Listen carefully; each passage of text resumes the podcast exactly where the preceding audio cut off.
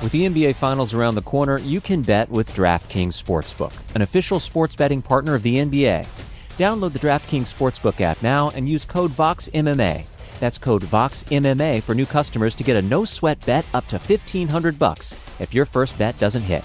Only on DraftKings. The crown is yours. Gambling problem? Call 1 800 Gambler. Or in West Virginia, visit 1 800 Gambler.net. In New York, call 877 8 HOPE NY or text HOPE NY 467 369. In Connecticut, help is available for problem gambling. Call 888 789 7777 or visit ccpg.org. Please play responsibly. On behalf of Boot Hill Casino and Resort in Kansas, 21 and over. Age varies by jurisdiction. Void in Ontario. One no sweat bet per new customer. Issued as one bonus bet based on amount of initial losing bet. Bonus bets expire 168 hours after issuance. See dkng.co slash bball for eligibility, wagering, and deposit restrictions, terms, and responsible gaming resources.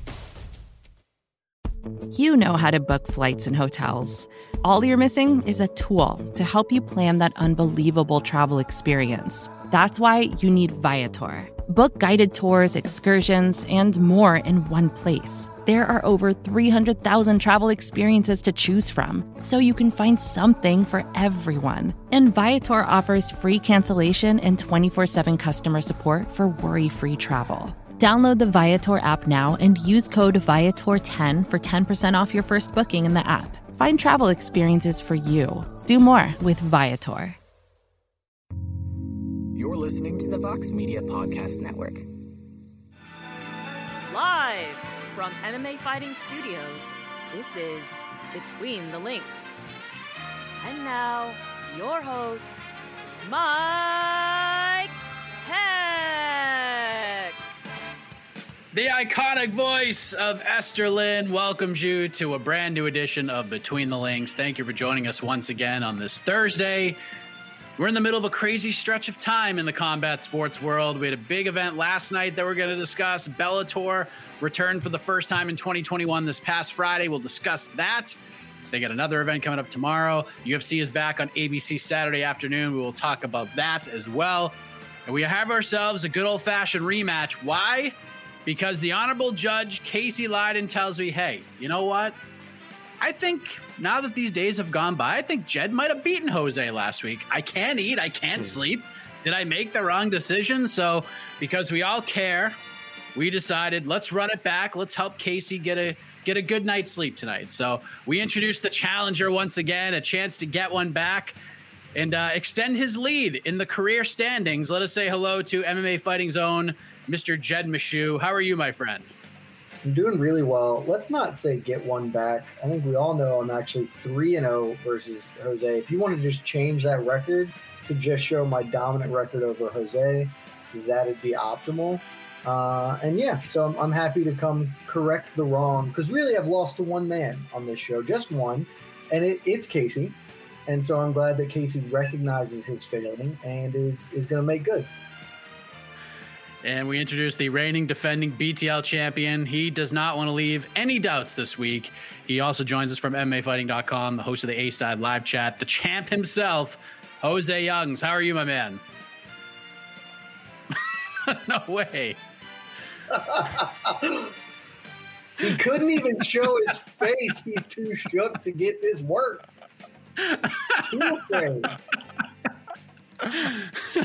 This isn't like Skype where I could see everything as it happens. It doesn't work that way. So like every time we hey, there he is, the champ, back on the program. How are you, my friend?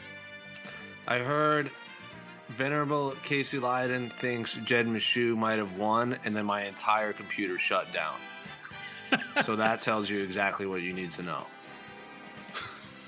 Well, welcome back. Is this, is this, this is the sixth shirt, right? This is the sixth shirt that got everybody talking. Was that the what one? Do you mean? What do you mean the sixth shirt?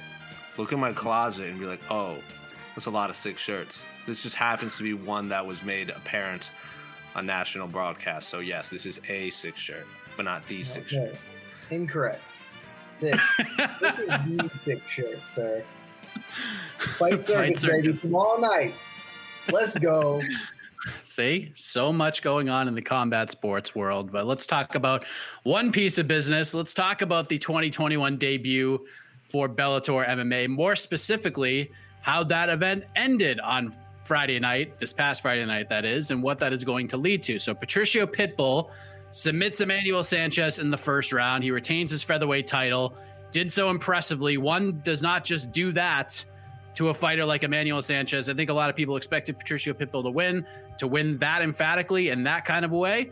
I don't know if people really expected that, but what an incredible way to cap off Bellator 255 in beautiful Uncasville, Connecticut. Jose, we begin with you. Just your reaction to what Patricio Pitbull did six nights ago. Easy day in the park for the greatest Bellator fighter of all time. Showed up, did exactly what everyone thought he was going to do, and I feel like this Grand Prix, the only fighter that really had anything for him, is AJ McKee, and they of course meet in the middle. They're the two best fighters in this. They were the two best fighters entering this tournament, and now they're the two best and the final two standing. So, uh, did it to Pedro Carvalho, uh, Pista, Juan Archuleta. TKO'd Michael Chandler, who's about to fight for a UFC championship, uh, and everyone, you know, they rolled out the red carpet for him. So, uh, to people that are surprised that Patricio Pitbull basically didn't break a sweat against Emmanuel Sanchez, I say, why? This is exactly what he's done. Maybe you just haven't watched Bellator ever, and you're expecting these the semifinals of a Grand Prix to be some sort of competitive, but that just shows you how good Patricio Pitbull is arguably the best featherweight in the world. I'm not going to make that argument right now because we're never going to get these fights, so it's illogical to even put that out there. But yes, not surprised whatsoever for the greatest fighter in Bellator history to, uh, what, less than four minutes put away someone in the semifinal. So let's move on. Jed, you uh, you kind of expected this to go pretty dominantly for Patricio Pitbull. I expected him to win. I didn't expect him to put him absolutely to sleep in the first three minutes of the fight, but here we are. Your thoughts on Patricio's performance on Friday night? How do you think anything other than it was sensational? Like, right? Like, look, I thought he was going to win. I thought he was going to win dominantly, but I mean, these guys have fought before. Sanchez made it to the cards and he just got to to quote Demetrious Johnson, who's used this phrase like 17 times this past week. He got the the bricks blown off him. like that was people just ran through him. So uh, it's awesome. It sets up the fight everybody wanted. So my one one quibble with this whole thing because obviously this Grand Prix is great. I love Grand Prix. Let's do them all the time. Really pumped for Bellator's light heavyweight one that's about to kick off here in just a hot minute. Uh, the one problem is that uh, we did ultimately get the end point that everybody kind of just wanted. So it does sort of beg the question how necessary these other fights were because we really just wanted to see AJ McKee versus Patricio Pitbull, and it took us like a year and a half to get the fight that we all kind of wanted. That being said, the way we did get there, Pitbull uh, two finishes out of his three fights, I believe, because uh, Juan Archuleta hit the cards with him, but Juan Archuleta is also really, really freaking good. Uh, and McKee just again blew the bricks off everybody he faced. Uh, so there's even more hype for this fight. Like that is maybe my most anticipated fight of. Uh, I assume that that happens this year. So of the year, like there's not going to be a lot more fights that I, am more interested in than that one. All right, that that's the, I'm glad you said that, Jed, because we got Pitbull versus McKee. It's the fight everybody wanted to see when this whole thing started, and you know, like you said, it took a while to get here, mostly because we had a freaking pandemic that shut everything down. Uh, but we're here. So let me ask you, Jed, because you kind of mentioned we know this is a big fight. This is probably the biggest fight Bellator can make right now. But when you think of like all the big fights Bellator has had over the years, the builds to these fights, where do you rank this one overall in terms of like how big this fight actually is, like the stakes, the anticipation, etc. Like, are you willing to say this is a top five biggest fight Bellator can make in like company history? Like, is that a crazy question to ask right now? No, I think that's totally fair. Uh, biggest is obviously a subjective term, and my one sort of caveat to doing any of this, like I think from a competitive standpoint, this is maybe the best fight they've ever put together. And they've got a couple of really good ones there, especially some kind of champion versus champion style fights they've done. Uh, Diego Lima, Gegard Mousasi, like that's a really high level skill fight. I mean, Pitbull Chandler, um, really high level fight there. But I mean, I think this is, as far as like in weight like inter weight class, this is amongst the best fights they've ever had in that regard. I am not entirely sure how big it is from a promotional standpoint. Obviously, this is the culmination of the Grand Prix. This is their their greatest fighter ever against the the hot prospect in the sport. I think there's a lot to get behind here, but I'm not entirely sure how much the the general public is, is pumped for this fight. Neither guy really has a huge following in that regard. So, uh, you know, if you want to go biggest, it probably pales behind. I mean, certainly uh, some of the other kind of marquee names that they've had come through come through the doors of Bellator. But as far as the combination of high level mixed martial arts, uh, names that matter, kind of what this means as far as, and frankly, the winner of this could potentially be the best featherweight in the world. Like Jose said, loath to give him credit, but he is right in this regard at least. We're never going to actually know the answer to that. But I think the all those factors together, that makes this, to me, definitely one of their top five fights in promotional history. Agree or disagree, Jose? Is this a top five fight ever in Bellator? Like, again, and I know I know who I'm speaking with right now. And I know, especially in this day and age, the fight isn't a fight until both guys enter the cage and the ring announcer does the ring announcing and, you know, we get a bell. Okay. I understand all of that. But in terms of, let's just say everything's rosy, we get to the fight, all those things happen. Is this a top five fight in Bellator history? In terms of competitive and competitiveness, 100%. I'd probably put it right up there with like the Michael Chandler Eddie Alvarez rematch, even the trilogy that was supposed to happened, but never obviously fell apart. Pitbull Chandler kind of felt like a fight for the greatest Bellator fighter of all time, considering they were that was a champ champ fight.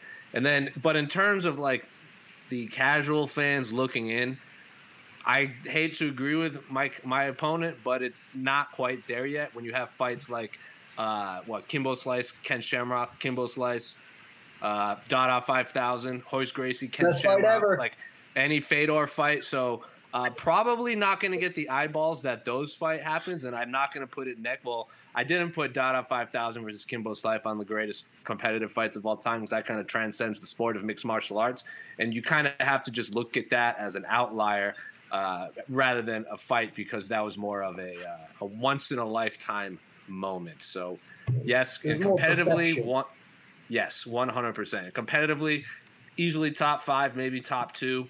Uh, this is just a culmination of a perfect storm. But in terms of the casual fans tuning in, I don't think it's going to reach the masses, unfortunately. What can Bellator do? Like me and AK on on to the next one. We we basically said like they need to like do that, put that stare down on all these cards moving forward for like the next several weeks. Like just pump it, and then by the time we get to May seventh, which is like the best card of all of them, because we got the bantamweight title fight, we got you know, Patchy Mix versus James Gallagher. We got Yoel Romero versus Anthony Rumble Johnson. They just added Valerie Loureda, who's becoming a star for them, to that card. Like that's on that card. I believe like they should have the date ready to go for Pitbull McKee and start building that fight now. So if you're Bellator, Jose, how do we get people bought into this thing? Like get them on board. Like this is such a good fight. What can they do to get that audience to get on board as much as like you, me, the hardcore fans, etc. They need to get on bigger broadcast. They need to get on ESPNs. They need to get on, get on like like we like one championship we just saw. They have all their fighters showing up on NBA on TNT. Like you see Demetrious Johnson, Eddie Alvarez, like rolling with Shaq and Charles Barkley. So people that only watch the NBA are now going to see these things. We're seeing the same thing with the AEW wrestling, where you're you're they're showing up on these big major networks with these big major superstars. Bellator needs to do that. They also need to just buy all of the ad space possible for all these upcoming boxing matches. Like imagine seeing AJ McKee and Patricio Pitbull in commercials leading up to the Canelo Billy Joe Saunders fight. That's what they got to do. They just have to go balls out and put all of the marketing behind it. Help buy one. Like I remember when I went to a UFC fan expo, World Series of Fighting bought a truck with I think it was like Jake Shields and Rousimar Palhares on the on. It was one of those trucks. It was just a billboard truck, and they literally just drove in a circle around the the UFC fan apex. Do that. Park one outside the UFC apex. I mean, Cris Cyborg did that when Amanda Nunes fought. Do everything possible. Help buy a tank DX style and roll into the UFC Apex and just park it in front of it. just do whatever you want, do whatever you can to steal some of these eyeballs because, like we all, and also put all of the fighters. Sign Alistair Overeem and Junior Santos and have them rematch in the co-main event. I don't care. Fill this card up and make it a priority. Don't make this a one-fight card like we like Bellator has been known to do. Load it up. Put as many possible fights that aren't in Grand Prix or pot or title fights and stick it on this card and get as many eyes as possible watching AJ McKee produce the football and then put him out there, run him through the car wash at ESPN, get the tank, get the truck, put him on everything. Just go do whatever you can. Hell, buy ad space for Fight Circus 3. Maybe Jed will wear that t shirt too, and then we can move forward from there. I was gonna say, Jed, it, it, like for the phone booth fight, you just put like a picture of Pitbull on one piece of the phone booth, and you put a picture of AJ McKee on the other piece of the phone booth. Like, how would you do this? Like, what, what does Bellator need to do to like get just milk everything out of this fight? I think Jose touched on something at the end there, which is they need to get me involved because I will be an irrational cheerleader for bad MMA. So maybe they could get me to be an irrational cheerleader for good MMA. Um, more seriously, they just they need to promote, and I this is it's it's really infuriating to me in a lot of ways that we have to discuss like promotion as if it's a novelty and not the core responsibility of these organizations. Because the UFC has never really done a great job of promoting anybody except for themselves. And Bellator seemingly kind of has a similar vibe in a lot of ways. Like I think a lot of things previously mentioned are good. You can't go all in on this just because even if you do, I actually like if you go all the way in and leverage every single piece of anything you have for this fight, one that creates the opportunity for like uh, a Kimbo Seth Petruzelli just cataclysmically awful thing to happen. No contest ruins the taste for everybody. Two, at that point, you really are kind of hoping AJ McKee wins because Pitbull is a little older. Pitbull maybe closing in on that period of the time where he decides he wants to leave the organization, try his hand in the UFC before his career kind of starts to turn. So you're really hoping AJ McKee wins that, and that that's a bit of a gamble. But uh, every every card you have, this needs to be front and center. You need to be talking about it. You need to have that stare down, like you mentioned. Uh, I think you do need to branch out with your promotion and just build it. Like promotion requires you to get people interested in a myriad of ways, and they need to do that. Uh, I'm not as sold on the idea that they should get in front of like all these boxing cards. I think some of that will help.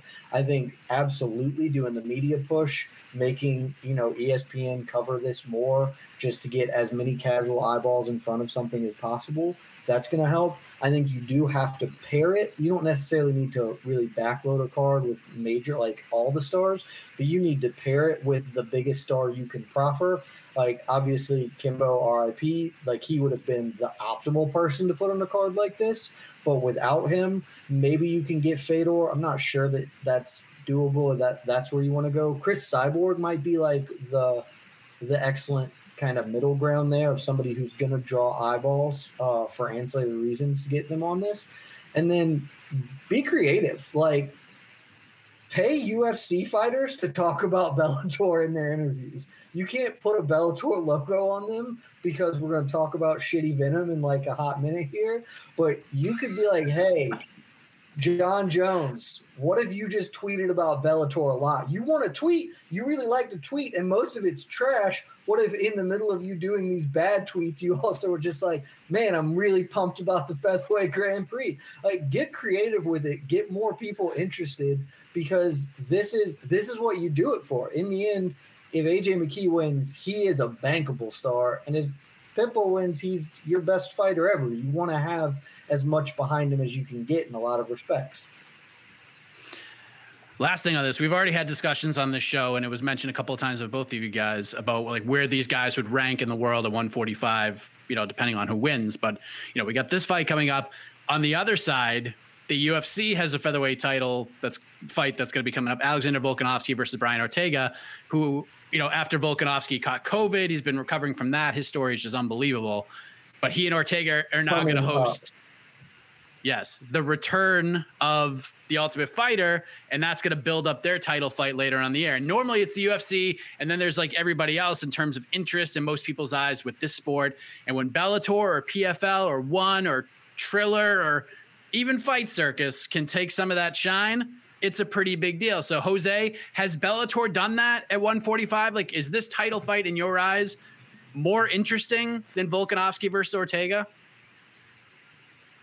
Hmm. More interesting. I'm not more interested, but I'm also like I just they're right on par with each other in my mind, and I know everyone's gonna say like that's a cop out, this and that. I can convince myself either way that I'm more interested at the time because I think honestly, a win, two wins over Max Holloway is more impressive than a win over AJ McKee in my mind, uh, especially for Pitbull. And those seem to be the two. A lot of people like the three Holloway, Volkanovski, and Pitbull. Like who's the best featherweight in the world? And I just think as much as I think Patricio Pitbull is fantastic, he's sitting right behind Volkanovski and Holloway because Volkan Holloway's performance against Kattar just gave more shine to how good Alexander Volkanovski is. That he not only survived Max Holloway's output, but beat him twice. And yes, we can argue that he lost the second fight and maybe even the first fight, but an L is an L. Uh, so I don't know. I really, it, I don't really care one way or another which one's more interesting to me because both of them have storylines for different reasons. AJ McKee's undefeated. Brian Ortega pieced up the Korean Zombie in a fight that I thought Korean Zombie would, would absolutely dominate on the feet. Uh, Volkanovski obviously 2 0 against Holloway. Patrice Pitbull, the greatest fighter in Bellator history, and has knocked out everyone, including Michael Chandler. And I, that can convince myself either way. So uh, they're right neck and neck with me. And at, at this moment in time, I can't decide.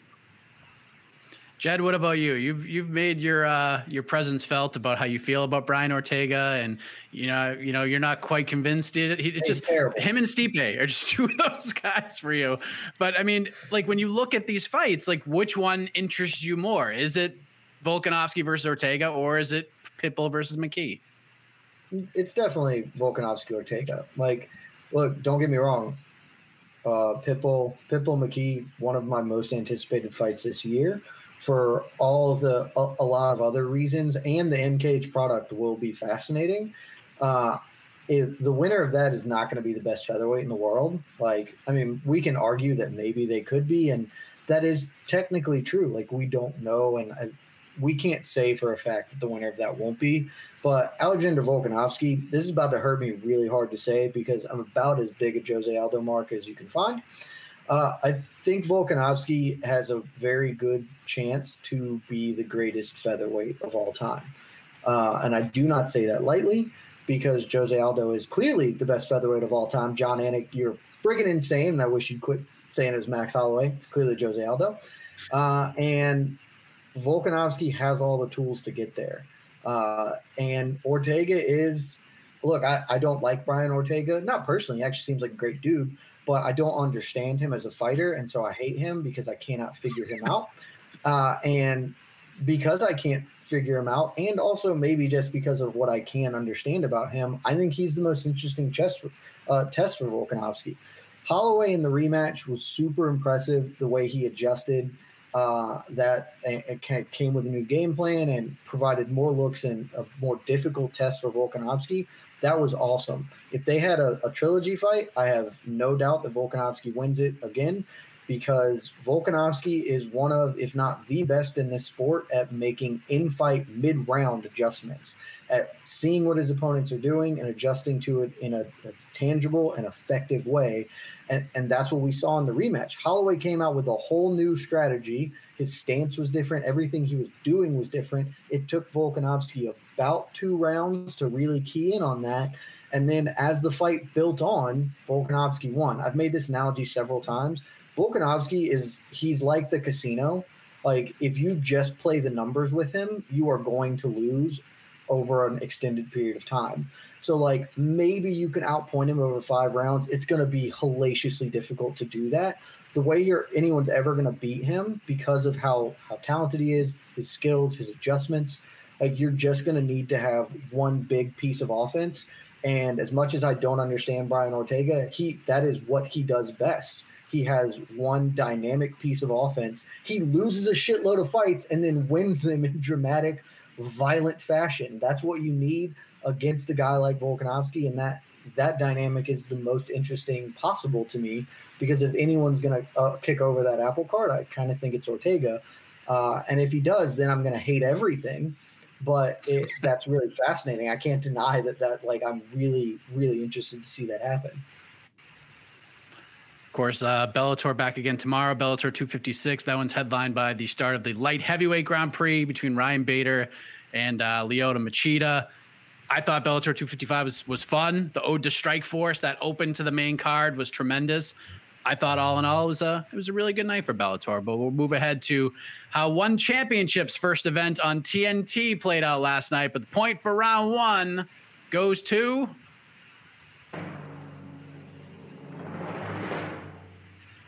the ringmaster of the fight circus himself, Jed Meshew on the board, one to nothing.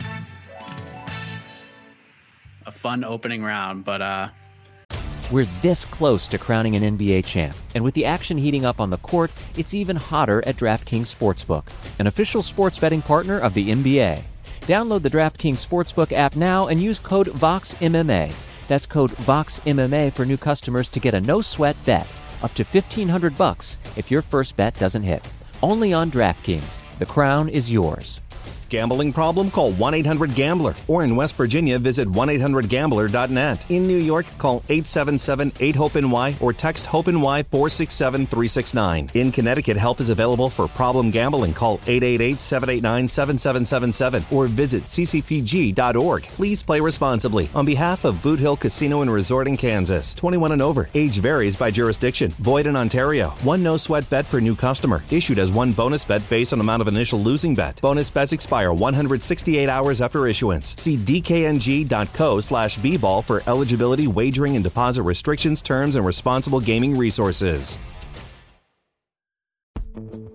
Vacations can be tricky.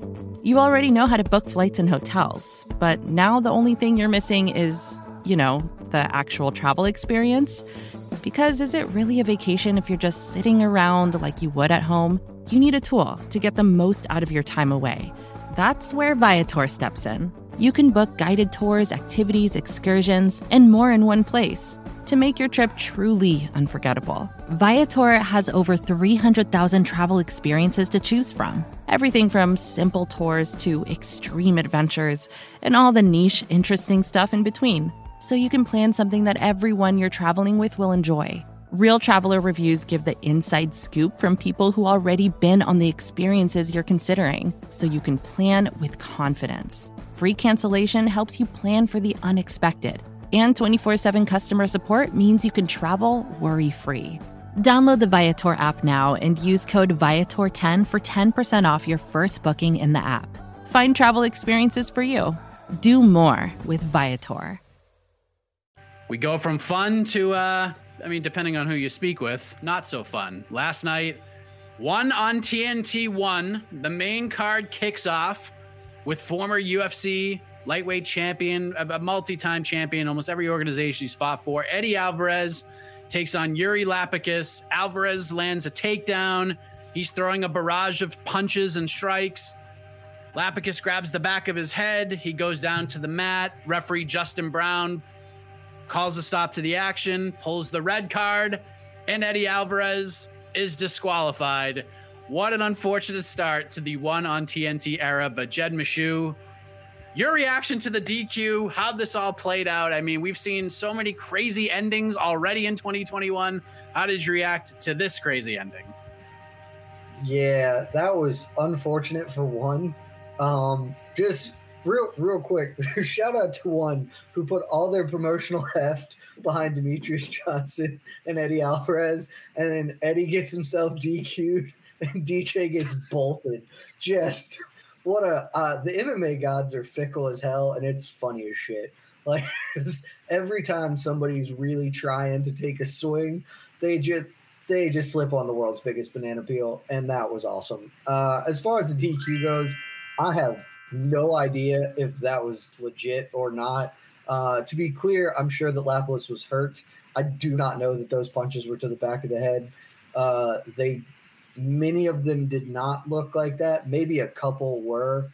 How actually efficacious those were, like how how much those affected him, are questionable to me just because of the manner they were thrown. Their arm punches didn't really look like he hit a lot uh, there. So I'm I'm just not really sure. I didn't like it.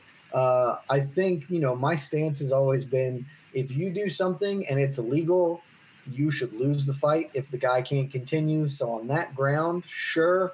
I question this is not a, a, a Petr Yan, Aljamain Sterling clear cut illegality. I have serious questions about how illegal those strikes were, but end of the day, the ref is the arbiter. He pulled the red card, said they were illegal, so the DQ is fine. Uh, just really unfortunate and not anybody's idea of good. Jose, your thoughts, and on top of that, just hearing Chatri say, "You know what? I've watched the fight. Upon further review, yeah, Eddie landed some illegal shots. Like, what did you think of this whole situation?"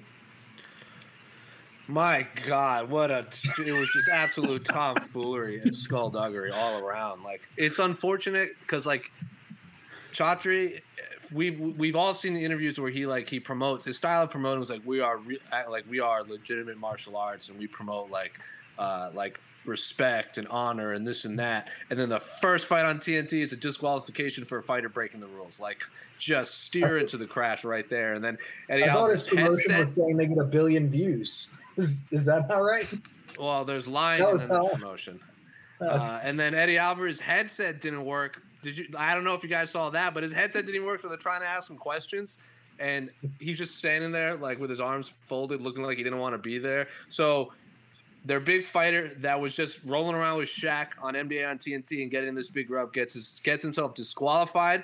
All the fighters say it's ridiculous and it's a it's a ridiculous disqualification. And then they have audio issues right out of the gate. Like it is just unfortunate, absolutely all around. Eddie's what? Eddie Alvarez is what? Like oh, what is he like one one and two in one championship, and one of them he gets like destroyed in the first fight, and then he gets himself disqualified in his third fight. So Eddie Alvarez is just snake bitten at this point, fighting for one championship. It's it's unfortunate. It's ridiculous, and the fact that it's happening so close to the Petr Yan Aljamain Sterling disqualification, and Aljamain Sterling is now congratulating Yuri, saying like, "Congratulations, you've graduated from Aljamain Sterling's acting classes and this and that." It's just like a perfect storm of crap that's all happening in the MMA world right now, and I really hope that the payoff is nothing bad happens at UFC 261 because that would be real unfortunate if one of those fights uh, got disqualified too. But I feel bad for Eddie. I feel bad for Yuri.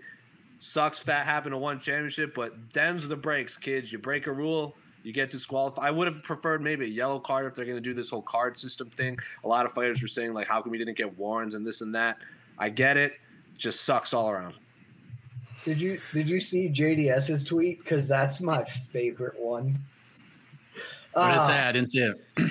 Oh, some dude was like, he got punched in the back of the head. He's like, yeah, imagine getting elbowed in the back of the head. It's terrible. It's like, dude, you are really hanging on to, I lost to Ciryl Gane because I got elbowed in the back of the head, not because I got obliterated right before that. Okay. Keep, keep beating that dead horse. A lot Oh, of, lot of fun fighter takes from last night. Yes, I, I did see some of them. I did miss the JDS one, but uh, I will say I, I spoke very briefly to Justin Brown, the referee, this morning. He's not able to comment about anything that happened last night. He would be cool with it, but he hasn't really like cleared it with one. So we don't know what he was thinking, and he's not even willing to tell me about it off the record, which is fine. But so all this is happening. We're trying to digest it all. And by the way, one thing I will say about one, the pacing of the card last night was outstanding. So continue to do that, and we'll all be very happy, even though there's only three fights on it. But after all this happens, we get to the flyweight title fight between Adrian Adriana Moraes and Demetrious Johnson, the former UFC flyweight king. And despite being around a five to one dog, Moraes knocks DJ out with a brutal knee in the second round, a legal knee to a grounded opponent.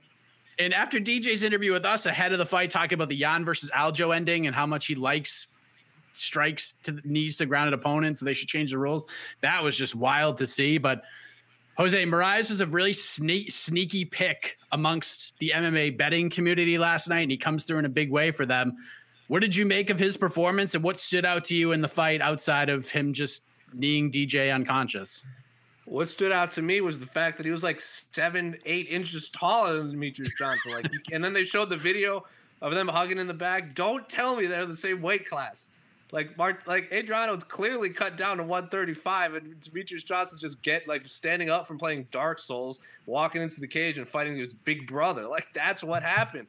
Demetrious Johnson. It just shows that you can be the greatest fighter of all time in your weight class, arguably the greatest fighter in the history of the sport. But you add a new set of rules that you don't, you haven't fought with for most of your career, and then you on top of that, you have a guy that's like seven inches taller than you, who's heavier than you, has an elite level black belt elite level grappling, and you can now and you can get blasted in the face when your butt's on the ground. Like it's just it's it's like Demetrious. It it just shows that one championship is a completely different ball game uh, for MMA. And I think a lot of people that watch the Petr Yan Aljo fight and then they come and then they tune into one championship like, oh, I like MMA. I'll watch one on TNT. It's on national television. And then they see that and they're saying, why is this not a disqualification if Eddie got disqualified? Oh, how come Petr Yan got disqualified? But uh, Adriano didn't get disqualified. It's just more questions for the casual fan that no one is going to be able to answer because then they're going to be like, wait, what do you mean there's 50 different athletic commissions in the United States? What do you mean there's all these rule sets, not even just the United States, but all over the world? How come we can't do kicks? Remember, I saw that guy Shogun stomping on a guy's head and Mark Hunt dropping his butt on Vanderlei. So, what do you mean there are new rules? So, didn't help the casual fans. The guy they put their entire promotional juice behind got just smashed by a fight that uh, in a with a technique that he was arguing for, and then a guy that is clearly a whole weight class bigger than him. One doesn't speak the best English either.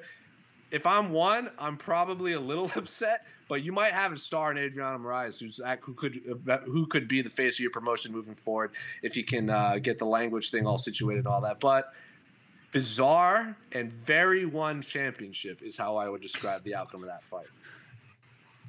Jed, what were your thoughts? And also the fact that Demetrious Johnson argued for the rules to be changed before the fight, and then even afterwards said, "Yeah, you should still change them. They, they should still. It. It's okay.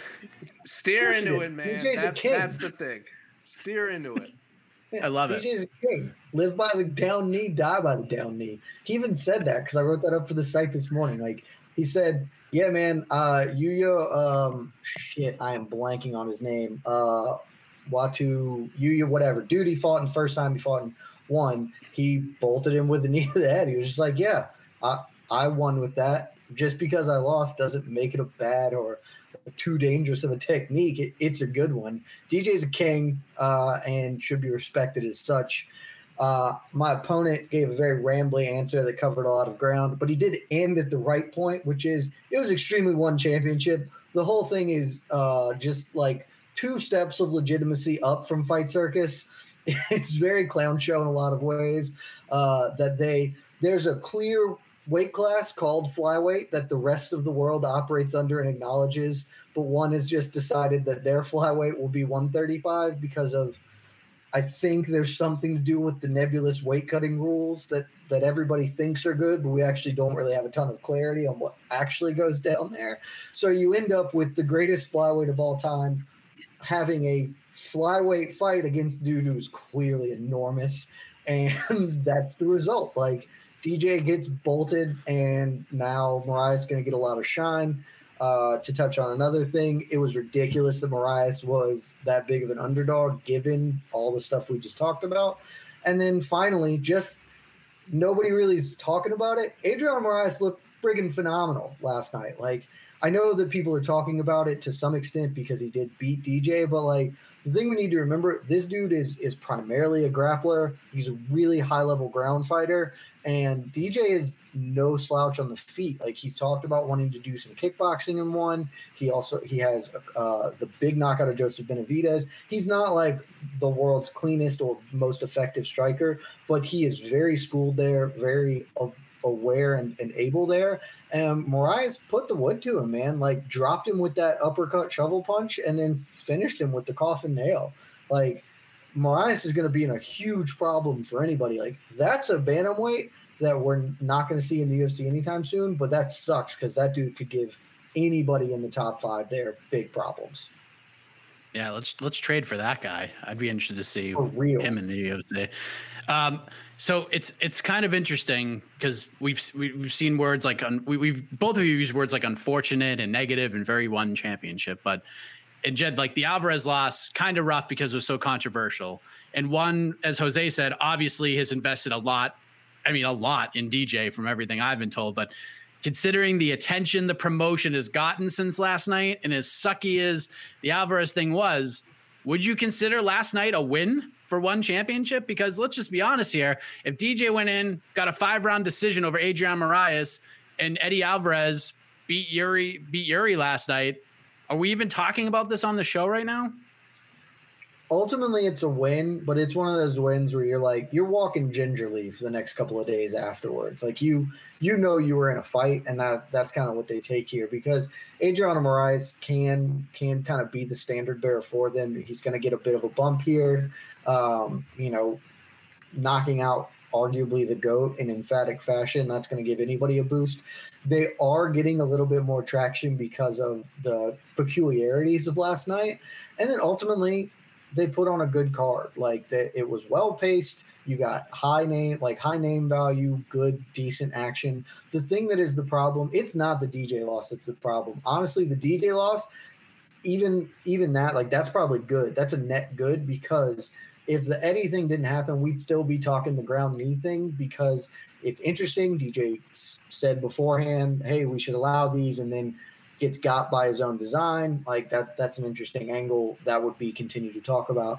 The Eddie thing is what sucks because they have invested in Eddie too. Like they they clearly want Eddie Alvarez to be something for them, and he is just not going to be that based on the outcomes of his fights. Like, and it's just never good to have a no contest or a draw in a situation like that. Like it's it's just like even a loss would have been better for them. Like a, a clean loss would have been better as opposed to a DQ. Like that's just it's going to leave a bad taste in everybody's mouth. It's not great, and that's your first exposure to one. You gotta gotta claw your way out of that hole. What do you think, Jose? Was this a was this a win for one championship? Because even like as bad as the whole Eddie situation was, most people around the world are praising Eddie Alvarez. They're universally on his side. They think in their minds he won by first round TKO last night, even though the record book says otherwise. I mean, they were fought on like in terms of the like the entire promotion. Yeah, it's a win. Uh, they were on one. They were on TNT in the United States, so now they can start bragging that they have what like a hundred million United U.S. fans watching or whatever. And remember how UFC on Fox went? JDS won in like No, 'cause sixty seconds. The Go ahead. U.S. has actual Nielsen ratings, so they can't they can't lie about their viewership. They got like 190. I saw it somewhere. in a world bad, where in, in a world where a certain president convinced half of our country that tomfoolery and lizards run the world, I would not be surprised if They half don't? of our country believes one championships number. So anyway, um, yeah, remember what UFC on Fox happened? JDS won 60 seconds, everyone thought the sky was falling because oh, Cain lost. Oh, they the fight was only 60 seconds. Blah blah blah. And then UFC on ESPN won. That fight card was meh. Like Cynthia Calvillo and Cortney Casey was meh. And then Paul Felder and James Vick was a good fight. And then Paul Felder punctured his lung. And then Francis Ngannou ate Cain Velasquez's soul in about 60 seconds. And the entire arena just walked out. So they had an empty arena uh, on the na- on national television for their first ESPN card. And those worked out just fine. I think what's going to be telling is how they rebound after this in terms of fight and promotion and everything. Because, like we said, uh, they put so much eggs into the Eddie Alvarez and Demetrious Johnson basket. That didn't work out for them. So moving forward, how are they going to uh, survive in the next two, three cards on TNT? But inevitably, it's a major win getting on cable net, cable TV in the United States, and well, I'm sure one championship is is happy, not happy with the results of the fights, but ha- just happy overall with the promotion.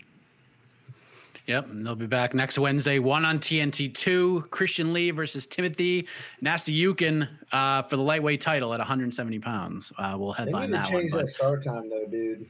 Like you can't be doing 10 p.m. on a school night. Like that's just that's just not gonna fly. you need to need to lower. It's only that like down, three man. fights though. We get I know, rug, we got rug rug on the prelims.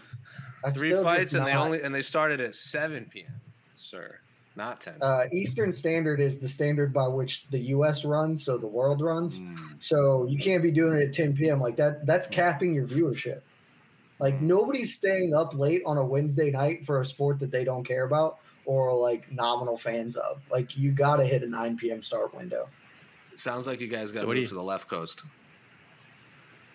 Then Well, you then can what do you watch do with the the rest of wrestlers at a reasonable time too. I mean, move the wrestling back. I, I'm unclear how that one work. I just they are not maximizing their viewership potential at a 10 p.m. I- start time. I don't think it would be the worst thing to put it maybe before AEW because remember we would always complain about Bellator would lead into cops. Now you have a built-in thing where like one championship can lead right into AEW. So imagine people tuning into AEW get to see the end of a D- that DJ fight. I think that would be the better solution right there. Yeah, Maybe. I mean it's kind of tough because the fights aren't happening in the U.S. They're happening in Asia. So it's very true. I don't know. Yeah, I don't know. Props to Casey is Lyon. built That's around not, the that wasn't my good point. Eastern time zone. So, like, I don't care if they have to fight at 4 a.m. The UFC does it all the time. That's true. But listen, all in all, all in all, interesting start to this new chapter for uh, our friends at One Championship. But the point for round two goes to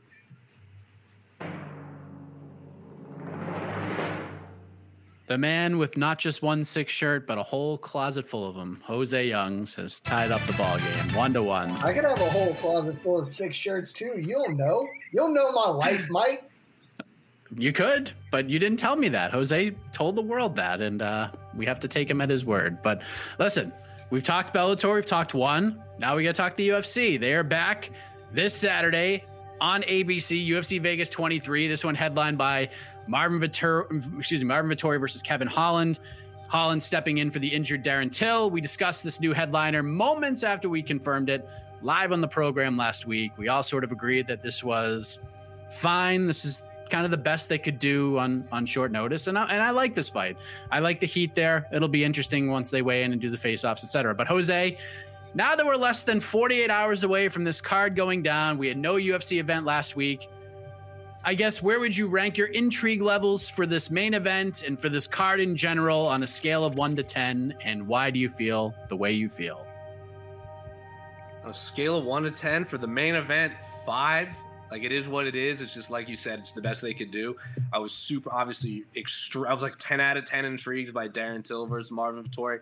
That's unfortunately not happening. And the fact that Darren Till and Marvin are still talking about each other on social media and press conferences just makes me more interested in that fight. Kevin Holland is just a fill in right now. And yes, Kevin Holland on ABC should be exciting, especially because Marvin Vettori is not going to fight like Derek Brunson. So it should be a more exciting fight. But in terms of interest, it's like five out of five out of ten, I guess. The rest of the card is awesome. I actually do like this card. Arnold Allen, Sodiq Yusuff is a freaking banger. I'm 10 out of 10 excited for that. Two, I don't even consider them featherweights right now. Yusuff and uh, uh, Allen are, are two of the more promising pro- fighters at 145 from two different parts of the world. Of course, Sodiq Yusuff from Nigeria, which is an area the, U- the UFC is really promoting right now, and Arnold Allen uh, is from the is from the UK. Uh, he seems to be the next big bright fighter coming out of that area. And then, of course, Nina Nunes, not Nina Ansaroff, returning after giving birth to their daughter, facing Mackenzie Dern, who I who just spoke with you, said she has this big plan for 2021, and that starts uh, that starts on Saturday. And then, of course, I'm excited for my Twitter mentions to just blow up when Mike Perry steps in the octagon. Because every time Mike Perry fights, the entire world has to let me know. And apparently, they don't know that me and Mike Perry have squashed the beef and shook hands on it. And he apologized for being very rude to me that one time in Denver. So, yes, I'm very, very excited for this fight. Jim, I'm always down to watch Jim Miller fight, always down to watch John Medesi fight, all those cats. I actually ran into Hunter Azure not too long ago, and he was like, I'm fighting someone named Jack Shore. I don't know if you heard of him. I'm like, dude, you're going to be in for a long night if you're already kind of overlooking Jack Shore right now. So, yeah, color me awesome. interested in this card all around for sure. All right, Jed, what do you think? Where, where where's your intrigue levels at? He's five for the main event. He's ten for the rest. Where are you at? I love I love Hunter Azure just not knowing about the work he's about to get. That's fantastic. Look, uh, my thoughts on this card can be boiled down to a couple of simple things. One, I think this is actually a better main event because, like uh, Brian Ortega and Stipe Miocic, Darren Till's bad. He's he has one convincing win over anybody of note, and that's Cowboy. So I don't know why he keeps falling upwards, but he found himself in another fight against like a very top ranked middleweight that I assumed he was going to get worked in because he doesn't win fights that matter. Uh, so this is better because Kevin Holland has at least actually beaten uh, a good middleweight as opposed to just like winning a very questionable decision over one. So there's that. Uh, the rest of this card, Jose went through a lot of these fights, but most of them are really good. We were talking about this off air beforehand. This is a card that, like, it's an ABC card, and it actually feels a lot like that. Just the main event isn't bringing the sauce. Uh, like what this fight needs is we need to not have three title fights on the pay per view. One, it's a waste of time anyway because Usman Masvidal is going to draw, so like you don't need to overstack that card. That's going to do just fine business on its own. But like you should just pulled one of those for this card. Like put Valentina Shevchenko on ABC in like her best fight in years. Like that that would make this thing pop. As it stands, this is uh, a card that is destined to underwhelm sort of the casual viewer, but is filled with really good fights. The the co-main event is honestly phenomenal. Like Sodiq Yusuff and Arnold Allen that that fight is going to be great, really high level mixed martial arts. Everything else here is going on. I don't know why uh, Jose decided he wanted to stop when you get to the heavyweight fun fest that is Jarjis Danho, because that man is going to find a comical way to get knocked out. It's going to be awesome. Um, but like the rest of it is whatever. The other, like the big problem, like the the overarching problem with the UFC in general, but especially with this card, it's 14 friggin' fights, man. Why? We don't need 14 fights. You could cut four off this card and nobody would be sad about it other than those fighters in the fights and their immediate family. We got to stop doing this. I would love to have free time. Like as a as a person who covers it, I have to. But as a fan, like you should just want them to not do this shit. This is way too many fights for a card that isn't that good that or at least isn't going to bring that many eyeballs just cut it down. Let's let's keep it moving. Because like that was one of the best parts about one. It was quick. We we got in we got out. Everything was fantastic. I would love that to be happening here. Instead we have eight hours of fighting. Only like four of it do we actually care about. All right well i mean you mentioned some fights. You mentioned the uh, the heavyweight fight which is always fun is that is is the DeCastro Donahoe fight? Is is that your deep cut, or, or are we looking no, somewhere else I, that I could steal the show? I mean, that's that's probably a deep cut, just because like nobody's talking about Yorgan DeCastro versus Jarjis Danho for a good reason, mind you. I don't want to pretend like you should be talking about this fight. I'm the guy wearing a fight circus T-shirt. Of course, that's the kind of, kind of stuff that I'm gonna get get my jollies up up with. But like the fight I am low key the most looking forward to, you know where I'm going with it, baby. It's middleweight. And we're gonna have the middlingest middleweight fight that's been since the last time I talked about a middleweight fight on this show. It, on the main card, Sam Alvey, who is just a a very interesting character inside and outside of the cage. He's taking Julian Marquez on. Marquez maybe has the worst fight IQ of anybody I've ever seen, like ever in fighting. And this fight is going to look like uh, Sam Alvey not doing anything for a really long time and somehow still winning this fight for like 13 minutes. And then Julian Marquez is going to knock him out somehow with like two to go. It's going to be awesome and comically terrible in the best way possible that is easily the thing I'm most looking forward to from a, ridiculous standpoint. All right, Jose, what's your deep cut fight, fighter, or, uh, or storyline that could steal the show on Saturday afternoon in in beautiful Las? Oh, actually, Saturday morning in Las Vegas, super early, eight thirty a.m. start time over there. Yeah, well, the Mike Perry Daniel Rodriguez fight, regardless of what people think my feelings are on Mike Perry, that fight absolutely rules. But that's not really a deep cut. Uh, the first fight of the night, Impa Kasanganay versus uh, Sasha. Not even going to try to pronounce his last name. Impa Kasanganay, of course, was on the receiving end of that very violent uh, head kick knockout by Joaquin Buckley, the one that everyone saw Kanye West even remix. So anytime you can tie Kanye West into the sport of anything people are going to be talking about it. So this is his first fight back, and I actually I run MMA Fighting's Instagram page, and Sasha comments on almost everything we post, and it's usually arguing against the fighters. So if like a fighter is saying like I want more money, Sasha's like, well then don't sign the contract. It seems it's very not what you would expect a fighter to say. So I'm very much looking forward to watching him fight, just because I felt like I've I've interacted with this man so much, and none of it has been through Jose Young's. It's been all through MMA Fighting's Instagram page. So I'm very much looking forward to that. And then my opponent brought up Sam, Alvey, who just fought to a draw on Fight Island. The guy he fought to a draw is fighting so much further down the card. He was like, he's what? Uh, Da Un Jung was what, 15 and 2 at when he fought Sam Alvey, something like that. Had like 12, 13 fights, wins in a row with a bunch of knock, couple knockouts in the UFC. Fight Sam Alvey to a draw because Sam Alvey is the most bizarre fighter in like the middleweight. And he's going to, what's that, a middleweight, light heavyweight, regardless, whatever it is. It, it's weird. It's weird. It's a real weird situation. William Knight, of course, is, a, is an interesting cat too. Um, just a weird, weird couple fights to uh, kick off the main card, and I am very much looking forward to it. The, the, the prelims, I mean. Sasha Palatnikov. Yes, he's always commenting on it, on our Instagram page, and it's always something I would not expect a fighter to say. Like he was arguing against Jon Jones or something like that. I'm like, this is, I don't understand. You man. should expect Like, fighters to say that. Jon Jones should be argued against on principle. Fair. We He also gets in like anyone that gets in arguments on Instagram comments is just a, a another level of human that I just I don't relate to whatsoever, and he does it so much on our page that I just have to see him fight now. There you go. That fight 170 in, in, in Kazang, and I drop into 170 for that one. So 11:30 Eastern. We'll see what happens. That means our pre-fight show is going down at 11 a.m. Eastern time. So get your coffee ready. Nice, nice, bright and early on Saturday. Preview show tomorrow, of course. We'll have you covered for that card. But uh, point for round three goes to.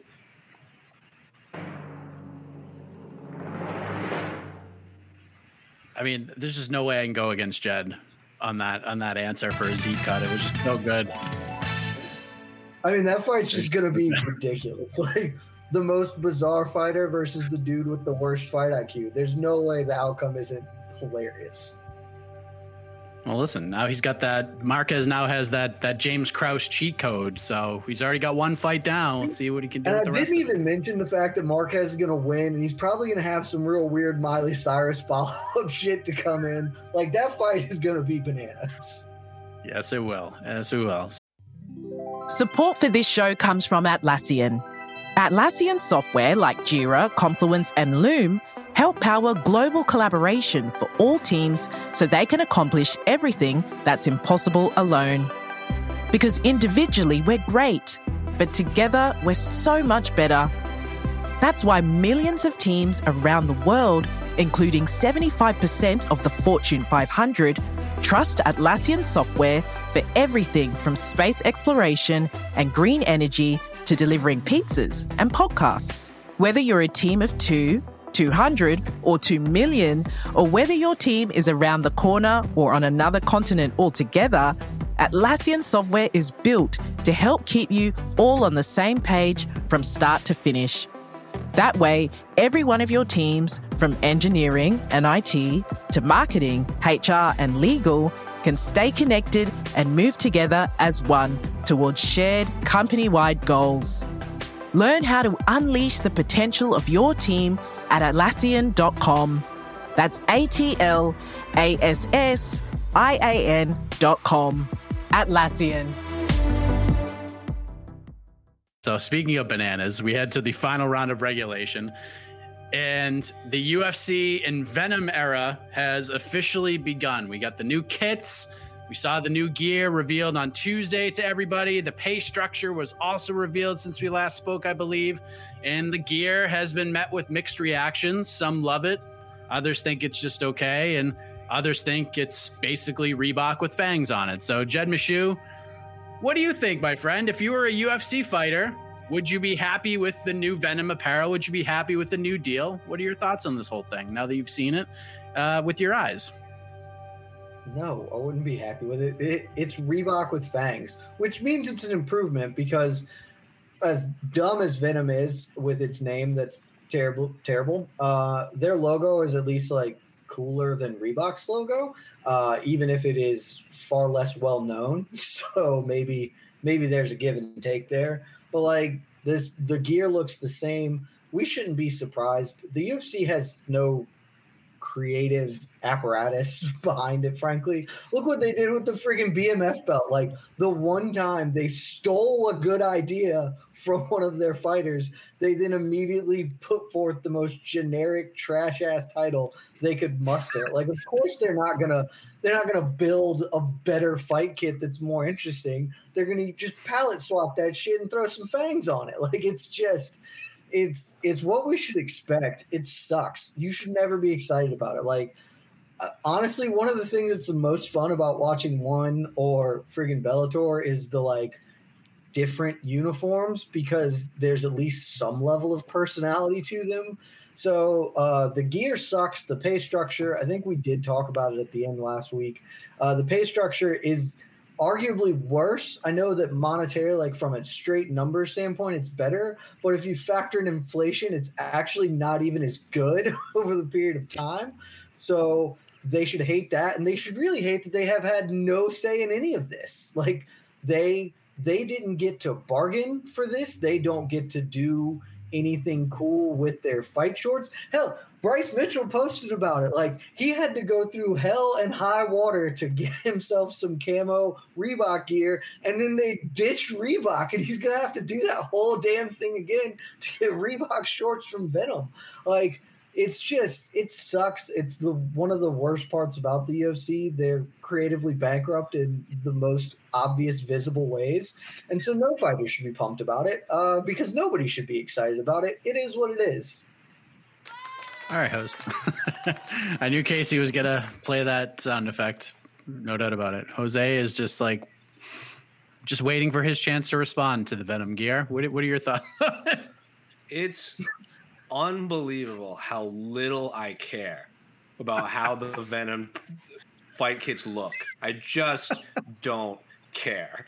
Like, pay the people more. I don't care if you give them like burlap sacks and it's all just a different say, shade of beige. I just don't care what they look like. Just pay the fighters more. And yes, everyone can complain that they don't get to be creative, but I've heard very like I'm sure there are fighters, and it's just not on my radar. Everyone that's complaining about it is the people that like, oh, I just want to go buy my favorite fighter's T-shirt, and then I just can't, I can't wear it now. Go buy it directly from them. Robert Whitaker's selling shirts for like eighty dollars. Go drop eighty dollars on a Robert Whitaker shirt if you want it from his store, and he gets all of the money, and the UFC gets none of it. Yes, it's unfortunate that they can't wear what they want to wear inside the UFC octagon because we all want to see cool and awesome entrances. We all want to see all of that, but it just I do not care. It's unbelievable how little I care what these fight kits look. Are they functional? I'm I hope so, because remember when that when the Reebok uh, fight kits came out, I think it was uh, Valerie. Uh, what's her name? Yeah, the uh, women's were trash. Yeah, like her top kept coming up, and then like Uriah Faber's shorts kept falling down against Dominick Cruz, and people said it was, and they were spelling everything wrong. I don't care what they look like as long as a few things they fit, they work, and they're not falling down, and you pay the fighters more. If you want to make all of them wear either pink or mauve, so be it. I do not care if you want to let them wear Akatsuki outfits all the time, cool. I know Michael Venom Page did it. I know Roxy's done it in Invicta. I know uh, Angela Hill's done it with their cool uh. And yes, it it adds character, but we're losing so we're, we are seeing so few new characters in the UFC that I don't even think fighters will take advantage of it.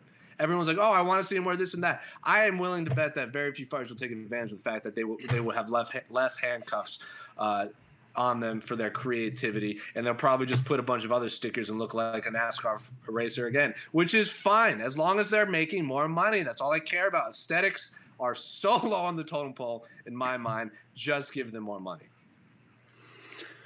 Okay, so there there are a few times in a in a Where's my career. applause or boo? Where's my applause or boo? I know you want to boo me, Casey. Give me the boo. Give me the wah wah. There you go. You go. Don't be right there. afraid to don't be afraid to just give me that noise. I would like to rebuttal against Jose just very quickly. Uh, I You hope sir, they you misspell sir names. can. I hope they misspell names because one of the great regrets I have in my life is that I didn't buy a Giblert shirt. I don't give a shit about the UFC jersey thing, but I would absolutely love to own a Giblert shirt because that is a great piece of random ass MMA Arcana. Like that would be awesome. All right. So there there are a few times in a host career where they take what I like to call like calculated risks. Like, do I ask this question? And this is one of those questions where I weighed the pros and cons and I was like, how is this going to go? And we got two terrific answers. But the real reason, like, I was hoping that Jose's response would go the way that it did is because I wanted to get your take on something else. Because right before we hit record, I just listened to something on Twitter because everyone's talking about the promotional pay with the Venum deal. And Jose talked about the fighter pay, and that's great. I think everybody's with that. But Joe Lauzon was on Sirius XM the other day, and he was asked about the deal. It was on Tuesday, as a matter of fact. And he said essentially, and I may be paraphrasing a little bit, with this Reebok deal, there's like a reason that Nike wasn't selected, that Under Armour wasn't selected. Reebok offered the UFC more money. And, you know, basically said, like, you know, we had someone that was willing to give us more money than anybody else. And when the stuff got released and we saw the pay, we weren't happy with it. So we ran their name like down we flushed their name down the toilet. So we basically got what we deserved because after the way we treated reebok and reacted to the reebok deal initially it kind of crushed us for the future. Because like who would be excited to like get on board with the fighters if the fighters just gonna dump on everything? So i'm curious jose like what do you think of joe Lauzon's view on all this from like a fighter's perspective that yeah sure the fighters should make more money but it's he's basically saying like it's our fault we're not because we shit on the deal to begin with the first time. I get, I 100% get it, because uh, I remember I was working for another site, and one of the things I had to write about was I had to go through Reebok's the comments on Reebok's Facebook page, like the week of the the deal came out and the pay structure and everything came out. I remember Brandon Schaub came out and retired because he wasn't going to make as much money with the Reebok deal. They could post anything they wanted. They could post like we're hosting. I think someone was like, "Oh, we're hosting the CrossFit Games."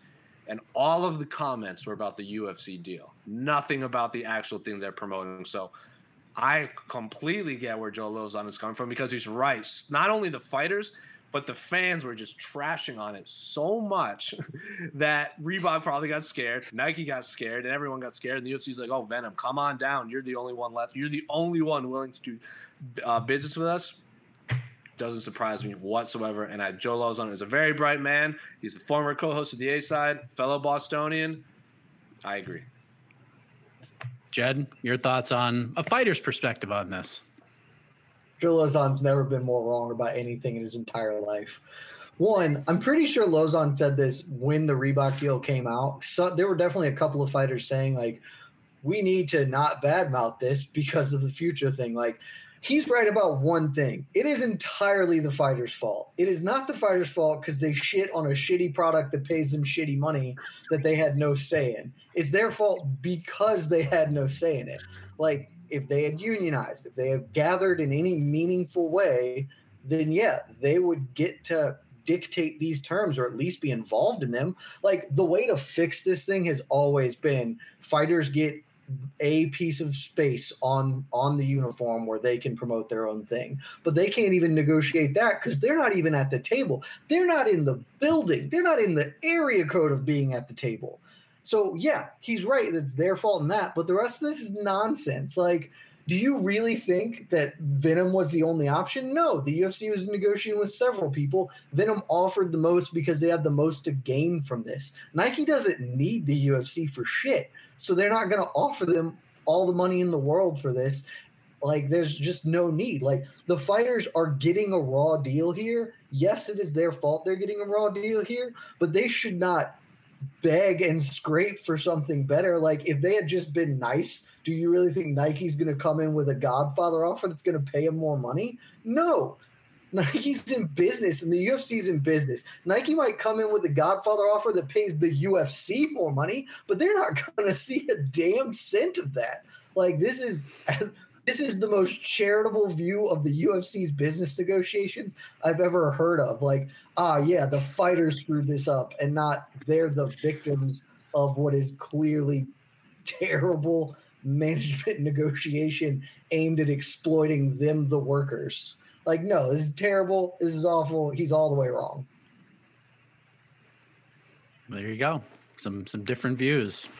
And uh, hey, guess what? We get to see Impa I and Sasha Palatnikov kick off the new era, era on Saturday, UFC Vegas 23. So there you go. A fascinating round four. A, a, a question I didn't really want to ask, but I'm glad I did because we got some uh, some great responses. And now uh, I don't even know what's happening right now, but the point for round four goes to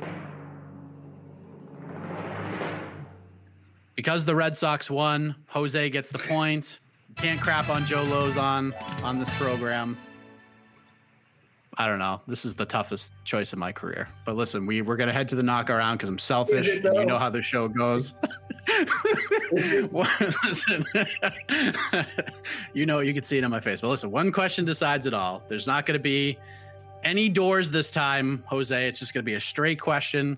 There are some options to choose from, but once this question is asked, each of these gentlemen will have one minute to respond. Once that is done, we'll turn it over to the honorable judge, Casey Leydon. He will render the final decision, and hopefully he can go to sleep with this decision feeling good about it. But there's lots of ways we could have gone with this.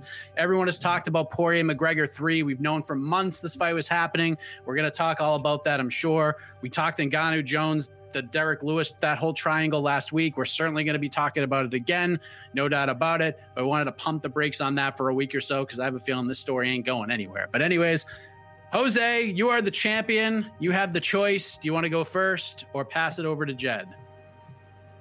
Second. It's going number two. All right. We have one category, Jed Meshew. There's only one door. That door, that door is upcoming UFC Fight Night main events. All right. So after this Saturday, Mr. Meshew, next week we got Robert Whitaker versus Kelvin Gastelum. Then we get 261. That's out of the equation for now. May 1st, Dominick Reyes versus Jiri Prochazka in the main event. Week after that, we get Corey Sandhagen versus TJ Dillashaw. After that, we get the pay per view. And then we round out May's fight nights with Rob Font versus Cody Garbrandt. And look, it seems obvious what the correct answer to this question is, but let's have some fun, Jed. Which one of these upcoming fight night main events that I just listed interests you the most and why? And I also want to throw a little caveat that whatever fight you choose, Jose has to pick a different fight. So this could slightly be in your in your favor to your advantage, Jed. So one minute on the clock. You heard the main events, the upcoming fight nights through May. Your time starts right now.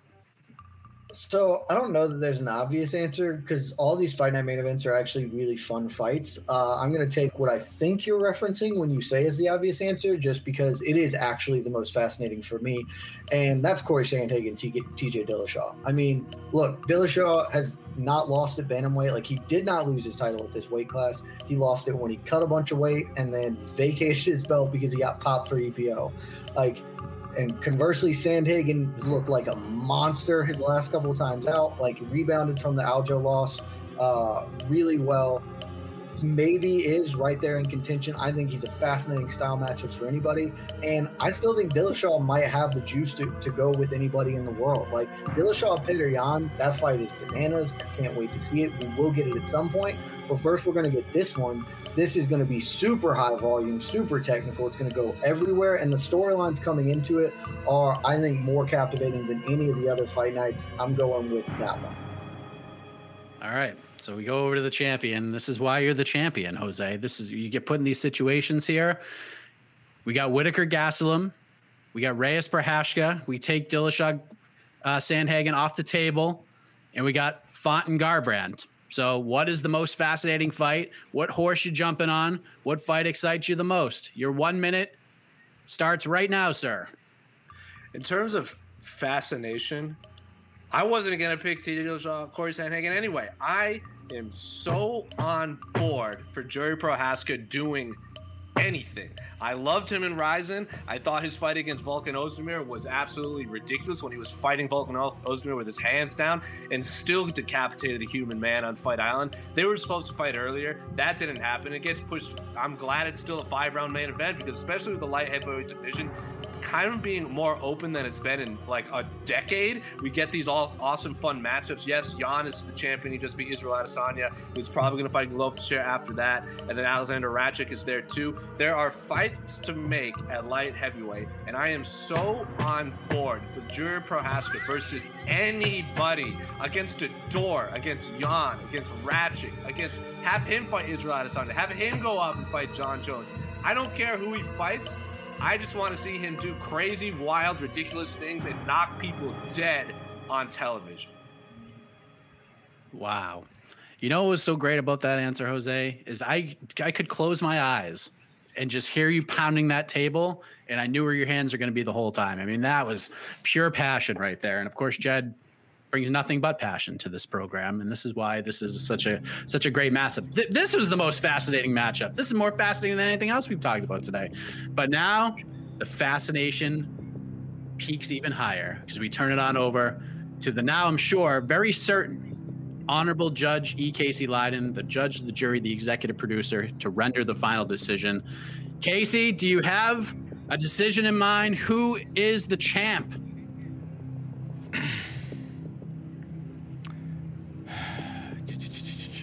All right, all right. Your winner.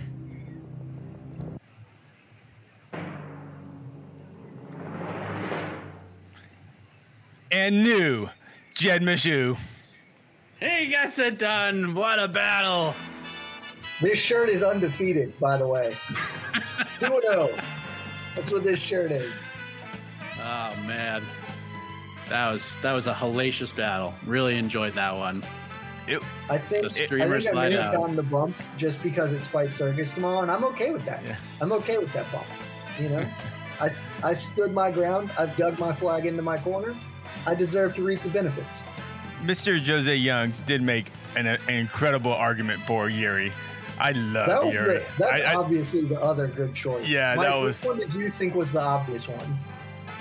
The one you said.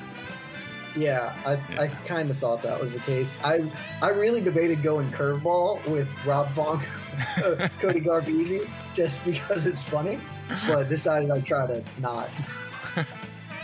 There you go. Well, with that, Jed, you get 30 seconds to talk about whatever it is you want to talk about, good, bad, and different. I wonder what you're going to talk about, but you can talk about whatever you want, my friend. Go ahead.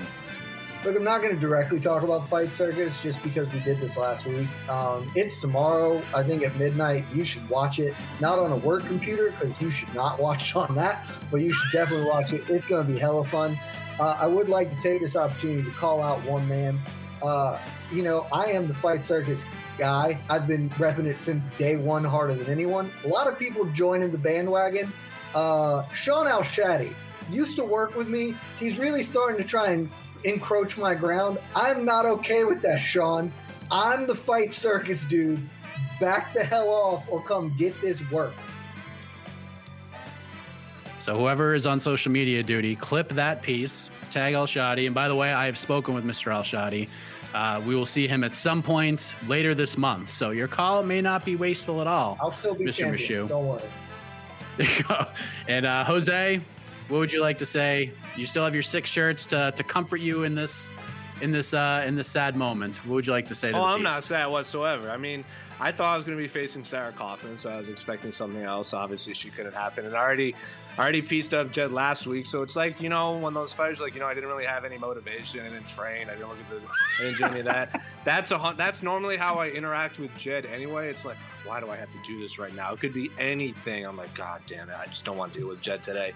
But the fact that I have to face him two weeks in a row, just mentally and emotionally wasn't there because I had already achieved his goals and dreams last last week, and I thought I was going to achieve more of them this week by taking on Sarah Kaufman. Didn't happen, so he's still a little dead inside because he's still missing that one piece between me and Sarah Kaufman going back and forth once again. Maybe I'll fulfill his wishes if he's nice, but that's neither here nor there. He'll probably be nice the day he uses conditioner, which is going to be never, as he has that mop of whatever he calls hair on the top of his dome. So it is what it is. We all complained about Stipe. Does Stipe Miocic deserve the rematch between Francis Ngannou? And I said probably, and Jed said doesn't interest me. And then I was a good man and gave him the rematch. So naturally, Stipe now has to rematch Francis Ngannou, just based off of that logic. His fight fight circus three shirt is technically undefeated, but he's also undefeated on April 8th, 2021. So for the rest of those dates, he's undefeated too. Don't know why that his shirt would make a difference. So let's please move on. And I can finally, after what, four or five weeks in a row of carrying the ratings, I can take a break and Jed can flounder and he can be the ultimate warrior and I'll be Hogan who has to come in and bump the ratings up and give him a little Hogan dust, brother, and then move on from there. can I can I rescore that last round? Because I don't know, man. R- round six, round six looks really impressive. Good showing from Jose. Yeah, where was that, Jose? You just brought the heat after the fact. Anytime I can talk about the old '90s and the territories of professional wrestling, you will lose. So that's what happened right there. You gotta, you gotta wow. lean on that a little earlier, my guy. Jose basically was the Shawn Michaels, and he took Jed Meshew Jannetty and threw him right through the barbershop window with that promo. Nicely done. Nicely done. Uh, but that's with it. Brutus, the, shout out to Bruce the Barber. Terrible wrestler. Got his face destroyed. Still alive, though. Yes. Sure did. Sure did. But listen, we're done. We're getting out of here. We'll see you next week. Get excited. Jed, the reign of Jed Meshew has begun once again. so for Jed Meshew, Jose Young, Casey Leydon, and Mike the iconic voice of Esterlin, get you out of here. Good night, everybody. This has been Love Between the Links, an MMA fighting production on the Vox Media Network. I'm Esterlin. No, you're not. yes, I am. You're listening to the Vox Media Podcast Network. With the NBA Finals around the corner, you can bet with DraftKings Sportsbook, an official sports betting partner of the NBA. Download the DraftKings Sportsbook app now and use code VOXMMA. That's code VOXMMA for new customers to get a no sweat bet up to 1500 bucks if your first bet doesn't hit. Only on DraftKings. The crown is yours. Gambling problem? Call 1 800 Gambler. Or in West Virginia, visit 1 800 Gambler.net. In New York, call 877 8 HOPE NY or text HOPE NY 467 369. In Connecticut, help is available for problem gambling. Call 888 789 7777 or visit ccpg.org. Please play responsibly. On behalf of Boot Hill Casino and Resort in Kansas, 21 and over. Age varies by jurisdiction. Void in Ontario. One no sweat bet per new customer. Issued as one bonus bet based on amount of initial losing bet. Bonus bets expire 168 hours after issuance. See dkng.co slash bball for eligibility, wagering, and deposit restrictions, terms, and responsible gaming resources. Support for this show comes from HubSpot. More to-dos, less time, and an infinite number of tools to keep track of. Doing business has never felt harder. But you don't need a miracle to hit your goals. You just need HubSpot because their all in one customer platform can make growing your business infinitely easier. Imagine this high quality leads, fast closing deals, wildly happy customers, and more benchmark breaking quarters. It's not a miracle, it's HubSpot. Visit HubSpot.com to get started today.